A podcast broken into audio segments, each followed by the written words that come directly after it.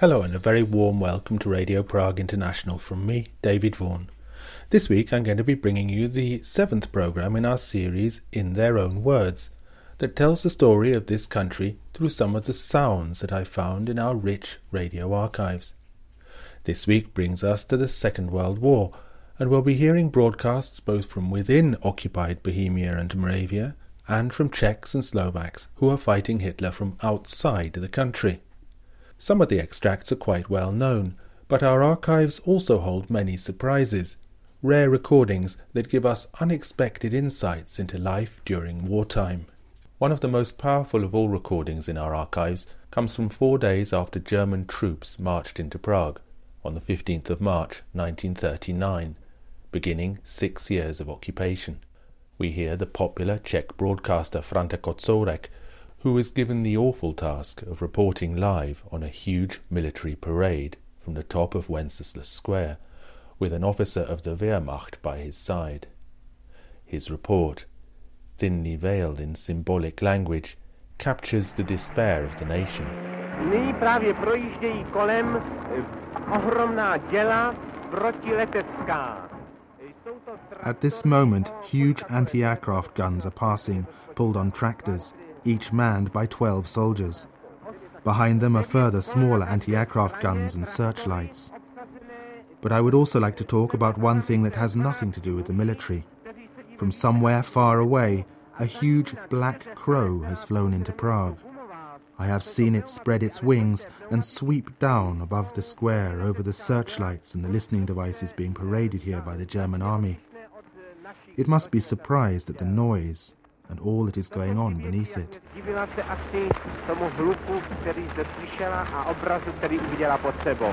This and similar broadcasts over the coming months were to cost František Kozorek his life. He was arrested and perished in nineteen forty-two in Auschwitz-Birkenau.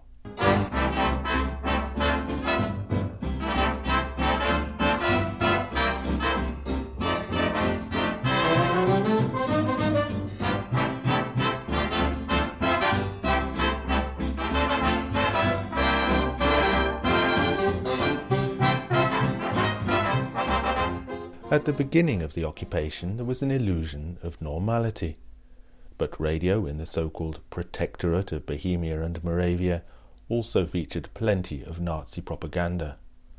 At the height of the Blitzkrieg, the Germans sent a team of Czech journalists to Belgium to report on the successes of the Wehrmacht as German troops swept towards the Channel ports. Města jako Ghent a krásné Brugy jsou sice válkou nedočeny.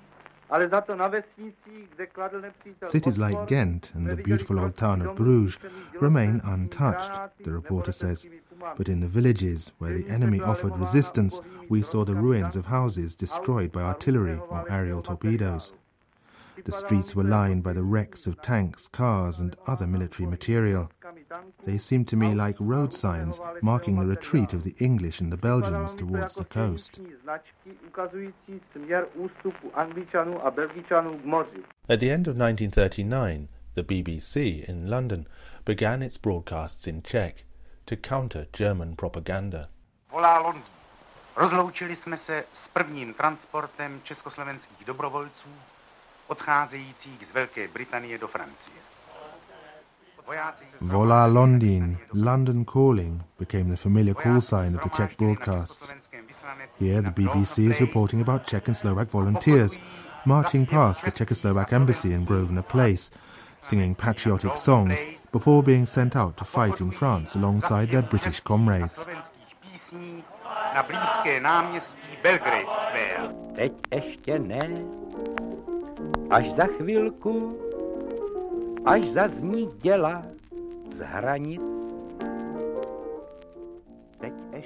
Jiří Voskovec and Jan Werich, who had been famous in the Prague of the nineteen twenties and thirties for their satirical cabaret, were now in exile in the United States. Their broadcasts from Washington, bitter satires on Nazi Germany, also became part of life in their occupied homeland. But it took courage to listen, as tuning into foreign stations was punishable by death.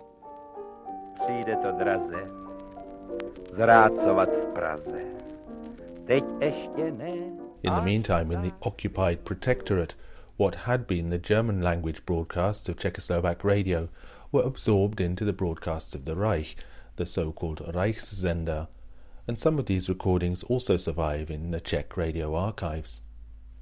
One of them is from June nineteen forty-one, and it features an interview with a nurse who was living and working in Prague. She remembers with great nostalgia one particular patient who came into her care during the First World War. This is how the broadcast began. Oberschwester Anna, die Frau, die nineteen eighteen. Ward Sister Anna is the nurse who in nineteen eighteen in the Pasewalk Field Hospital looked after a lance corporal who had been wounded and blinded by gas. Her patient was Adolf Hitler. Von Erlebnissen mit Adolf Hitler. The announcer utters the Führer's name in a tone of deepest reverence, and then Ward Sister Anna goes on to recall her memories with an evident sense of deep pride. nineteen eighteen, am tenth, tenth, on the seventh of October nineteen eighteen, I had to bring a transport with wounded soldiers from France to Pasewalk. One of them was Lance Corporal Adolf Hitler. On the train my thoughts were with him in particular. As often as I could I sat by his bed because his words about his comrades always brought comfort. He once said, "A new Germany must awaken." His observation when we said farewell and he left the field hospital was, "Even though at the moment I am unable to see, I shall struggle to see within." Wenn ich augenblicklich auch nicht sehe, werde ich kämpfen, dass ich innerlich sehen werde. As a God-fearing Christian, Ward Sister Anna is clearly a little bothered by the idea that Adolf Hitler might be anything less than a good Christian himself. Her tone becomes increasingly grotesque. Ich möchte gleichzeitig hinzufügen, dass es unwahr ist, wenn so oft gesagt wird. I want to add that it's not true what people so often say about our Führer, that he has no faith. He is one of God's chosen ones. On the belt buckle of each soldier I see the words, "God with us." If back then someone had said to me that Lance Corporal Adolf Hitler would one day become the Führer of a nation of eighty million, I might well have laughed. But you could tell from his character that this soldier was something special. There has never been anything like it in the history of the world. So etwas war in der Weltgeschichte noch nicht da gewesen. She ends by describing a letter she wrote some years later that reminds us of the hypnotic power that Hitler must have held over so many people at the time.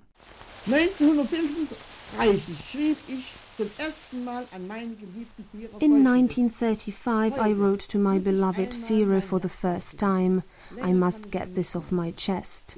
My Führer, I could be your mother. How good it would be if a dear mother's hand could run lovingly through your hair, because sometimes you seem so alone with all your worries and work.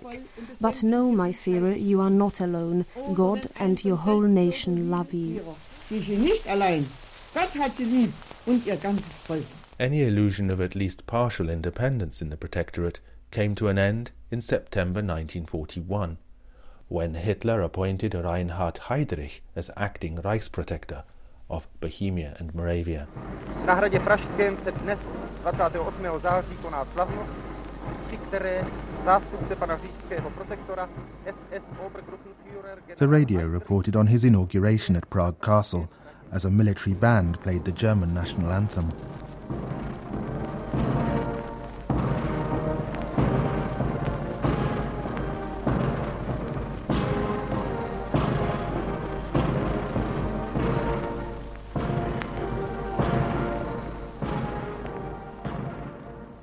Reinhard Heydrich was one of the darkest figures of the Third Reich and one of the prime instigators of the Holocaust.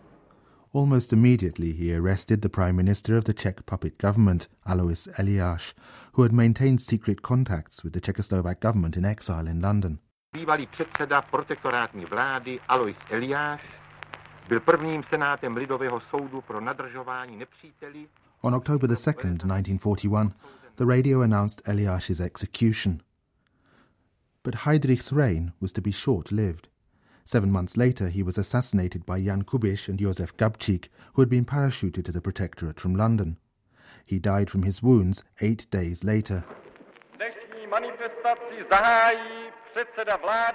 In the wake of the assassination, the Nazis took extreme measures to suppress any hint of Czech resistance. They started with huge gatherings on Prague's Old Town Square, at which Czechs were expected to demonstrate their loyalty to the Reich. Občané, máte zájdi první veřejnou manifestaci českého lidu. The first of these was on June the second, when Heydrich was still dying in hospital. And one of those who spoke was the collaborationist Prime Minister Jaroslav Krejčí, whose words held a thinly concealed threat. Mílí se ti, kdož si myslí, že v této hodině splní všechny své povinnosti. Those of you who think it is enough just to express a few words of loyalty to the Reich and then go back to your old indifference are mistaken. The government will set up new bodies to control thoroughly just how well orders are respected. Anyone who fails to act in the interest of our nation and our obligations to the Reich will be punished as he deserves.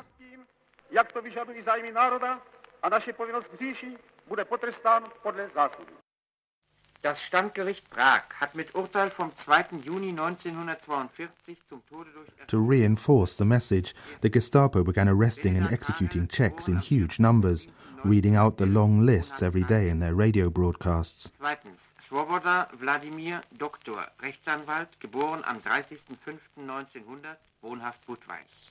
The Nazis trumped up a connection between the assassination and the village of Lidice, a few kilometers west of Prague. In the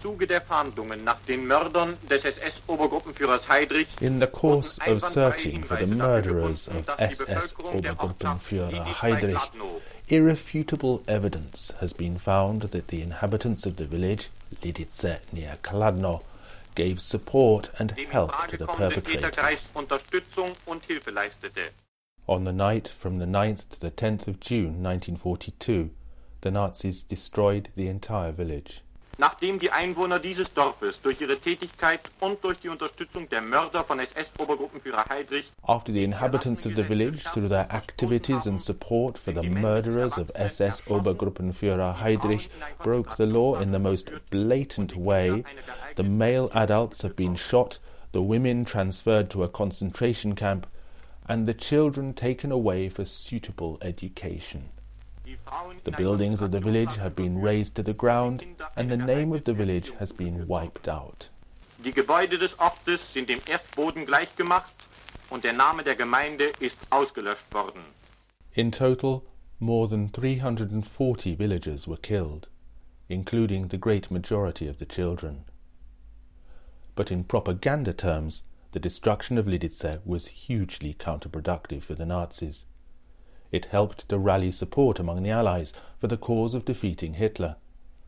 Here is the Czechoslovak president in exile, Edvard Beneš, talking from London just after the massacre.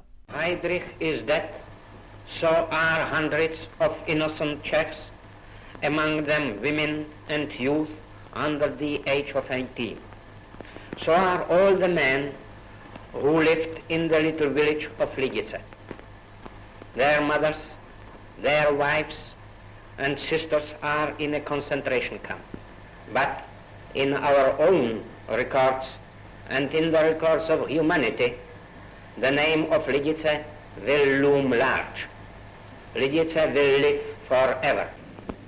And we must all stand together in order to prepare, after victory has been achieved, a peace in Europe of which we could already today solemnly declare that all that we are passing through now, today, in this war, will never happen again. A huge demonstration held in London in March nineteen forty-three was broadcast on shortwave to occupied Europe with a message of solidarity. London calls Prague!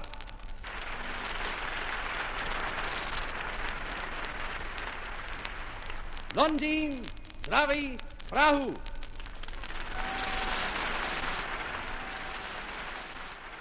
We are now going to give a pledge which will be broadcast from this hall to the Czechoslovak people and to the rest of Europe over the heads of the enemy. This is the pledge. Together we shall fight in a world at war. Let us build together a world of peace. Londýn, zdraví, Prahu! A few years ago, someone at the Czech Foreign Ministry stumbled upon a trunk, which contained a large number of old gramophone records. It was clear from the labels that many of them were made in Britain during the war. It turned out that they were a combination of broadcasts made by the B B C and the Czechoslovak government in exile, as part of the propaganda war effort in support of Czechoslovakia. Here is a short extract from one broadcast devoted to the Czechoslovak airmen serving in the Royal Air Force.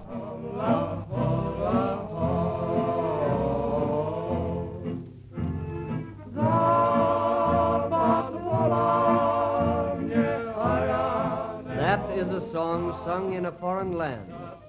A song written in Czechoslovakia before the war and played now in England. The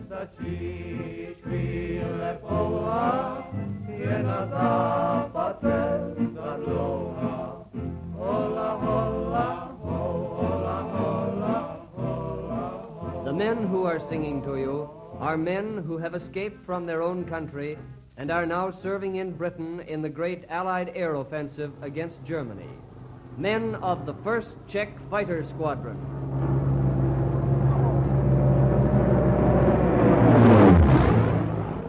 The pilot's room is a hut on the edge of the airfield. Before the door there are flower beds where they have created in flowers and earth and gravel a map of Czechoslovakia, symbol of a united loyalty. Come inside.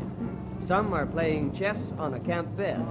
Under the table, nose on paws, eye cocked on his master, Dragon, the Alsatian, keeps watch.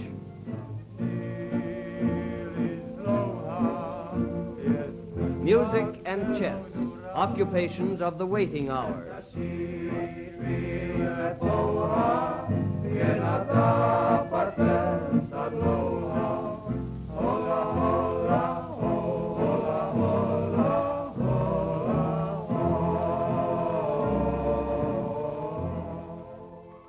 Another recording found in the same box is from the seventeenth of November nineteen forty-four, marking the fifth International Students' Day, which was introduced to remember the date when the Nazis closed institutions of higher education in occupied Bohemia and Moravia. He had been wounded in the mass demonstrations on October twenty-eighth, machine-gunned like thousands of others. These students stood bareheaded and silent at his gravesite, as the earth pattered down over his coffin. His spirit was still alive. The closure, accompanied by mass arrests, followed demonstrations by Czech students and teachers. One student, Jan Opletal, had been shot and died a few days later. After his funeral, they were frightened. They said to each other, "We must crush this living spirit. How can it be done?" They chose the only way they knew. It was a few hours before dawn, on November the seventeenth. The programme takes the form of a radio play. It is extremely well written, and is probably the same broadcast as one mentioned in the B B C's Radio Times a year earlier, written by the poet Louis MacNeice. His spirit was still alive. We went away to make more plans, to organise more sabotage, and the Germans knew that. By the second half of the war, the nominal president of the Protectorate of Bohemia and Moravia, Emil Hacha, was already a broken man, having failed to preserve even a fragment of Czech autonomy. On March the fifteenth, nineteen forty-four, Hacha delivered a speech on Prague radio to mark the fifth anniversary of the beginning of the occupation. It was only meant to be a brief message, but by then he was already sick and weak, scarcely able even to play the grotesque ceremonial role that he had been left by the Nazis. The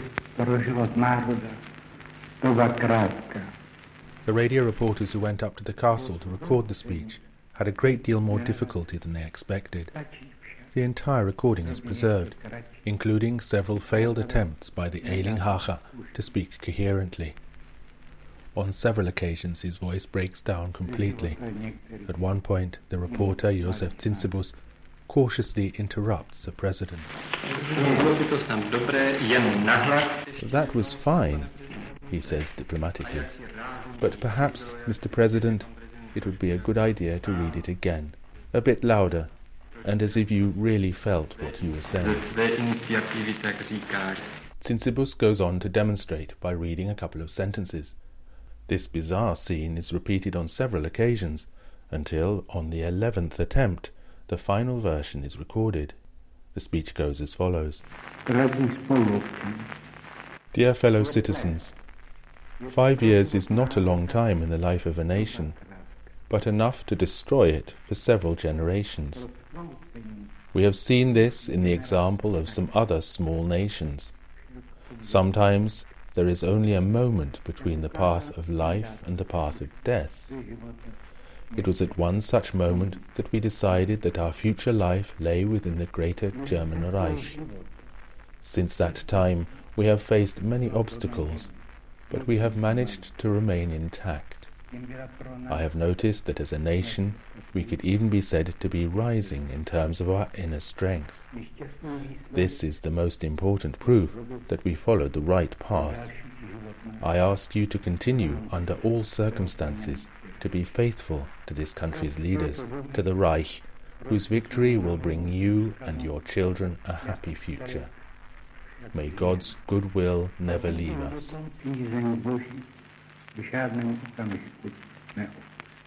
By that time, the tide of war was already turning. Less than three months after Hacha's speech, on June the sixth, nineteen forty-four, Czech and Slovak airmen in Britain's Royal Air Force took part in D-Day, and a few weeks later the first Czechoslovak Armoured Brigade was deployed, its mission to besiege the German-held French port of Dunkirk.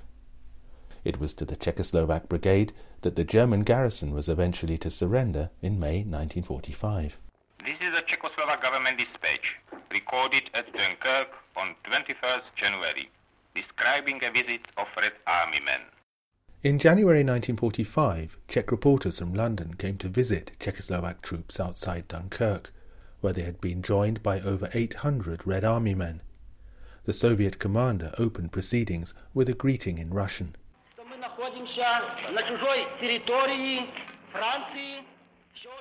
His men were Soviet soldiers who had escaped from German prisoner and labour camps in Holland and Belgium and had managed to survive in hiding until they were liberated. Now they were getting ready to go home, and the Czechoslovak troops in France wanted to thank them for the Red Army's victories on the Eastern Front.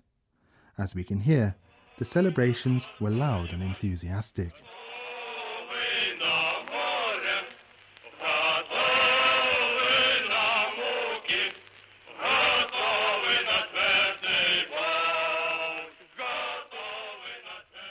Nearly two thousand miles to the east, the Nazi Empire was also shrinking fast. In Slovakia, the town of Banská Bystrica became the focus of the Slovak national uprising that broke out at the end of August nineteen forty-four, when Slovaks rebelled against the Nazis.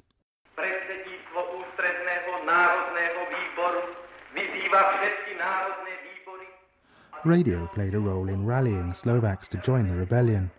Here the speaker is appealing to citizens and army reservists.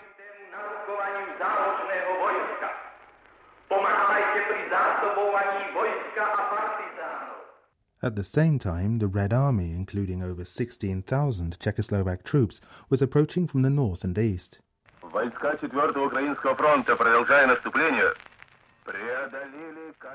Soviet radio, through the voice of its legendary broadcaster Yuri Levitan, informed of the Red Army's advances as troops penetrated Czechoslovak territory.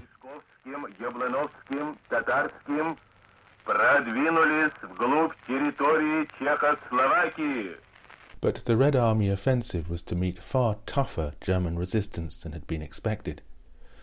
In the two-month campaign that came to be known as the Dukla-Prešov operation, twenty-one thousand Soviet troops lost their lives, along with nearly two thousand Czechoslovak soldiers.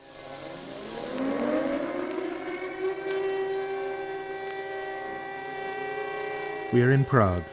It is just before midday on Saint Valentine's Day, February the fourteenth, nineteen forty-five, and we hear the familiar sound of an air raid siren, captured here in a Czech broadcast from the time.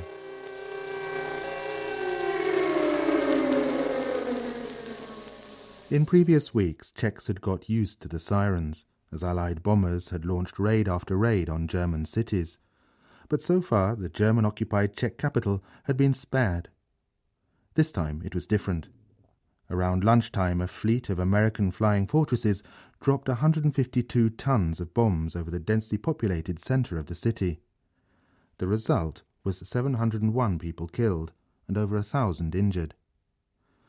The bombing was probably a mistake, as a huge raid on nearby Dresden was underway at the same time. But it gave the German occupiers a perfect opportunity to turn the raid into a propaganda coup. Here was Prague radio the next day.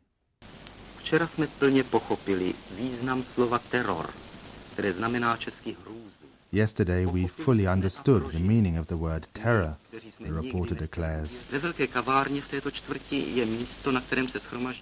With the building still on fire, he goes on to describe the scene in a city cafe where dozens of unidentified bodies are lying, burnt or dug out from the ruins. A few days later, the dead were buried and the mass funeral was a big propaganda opportunity. The reporter describes how the city's Nazi officials, with their right arms raised in a Hitler salute, say their final farewell as the dead are buried in their simple wooden coffins.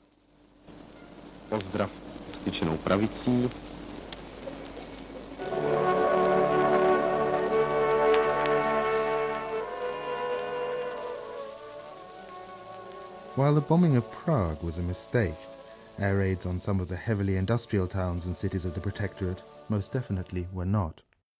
Here the Protectorate radio in the city of Brno announces, first in German and then in Czech, that it is suspending broadcasts as enemy aircraft are approaching.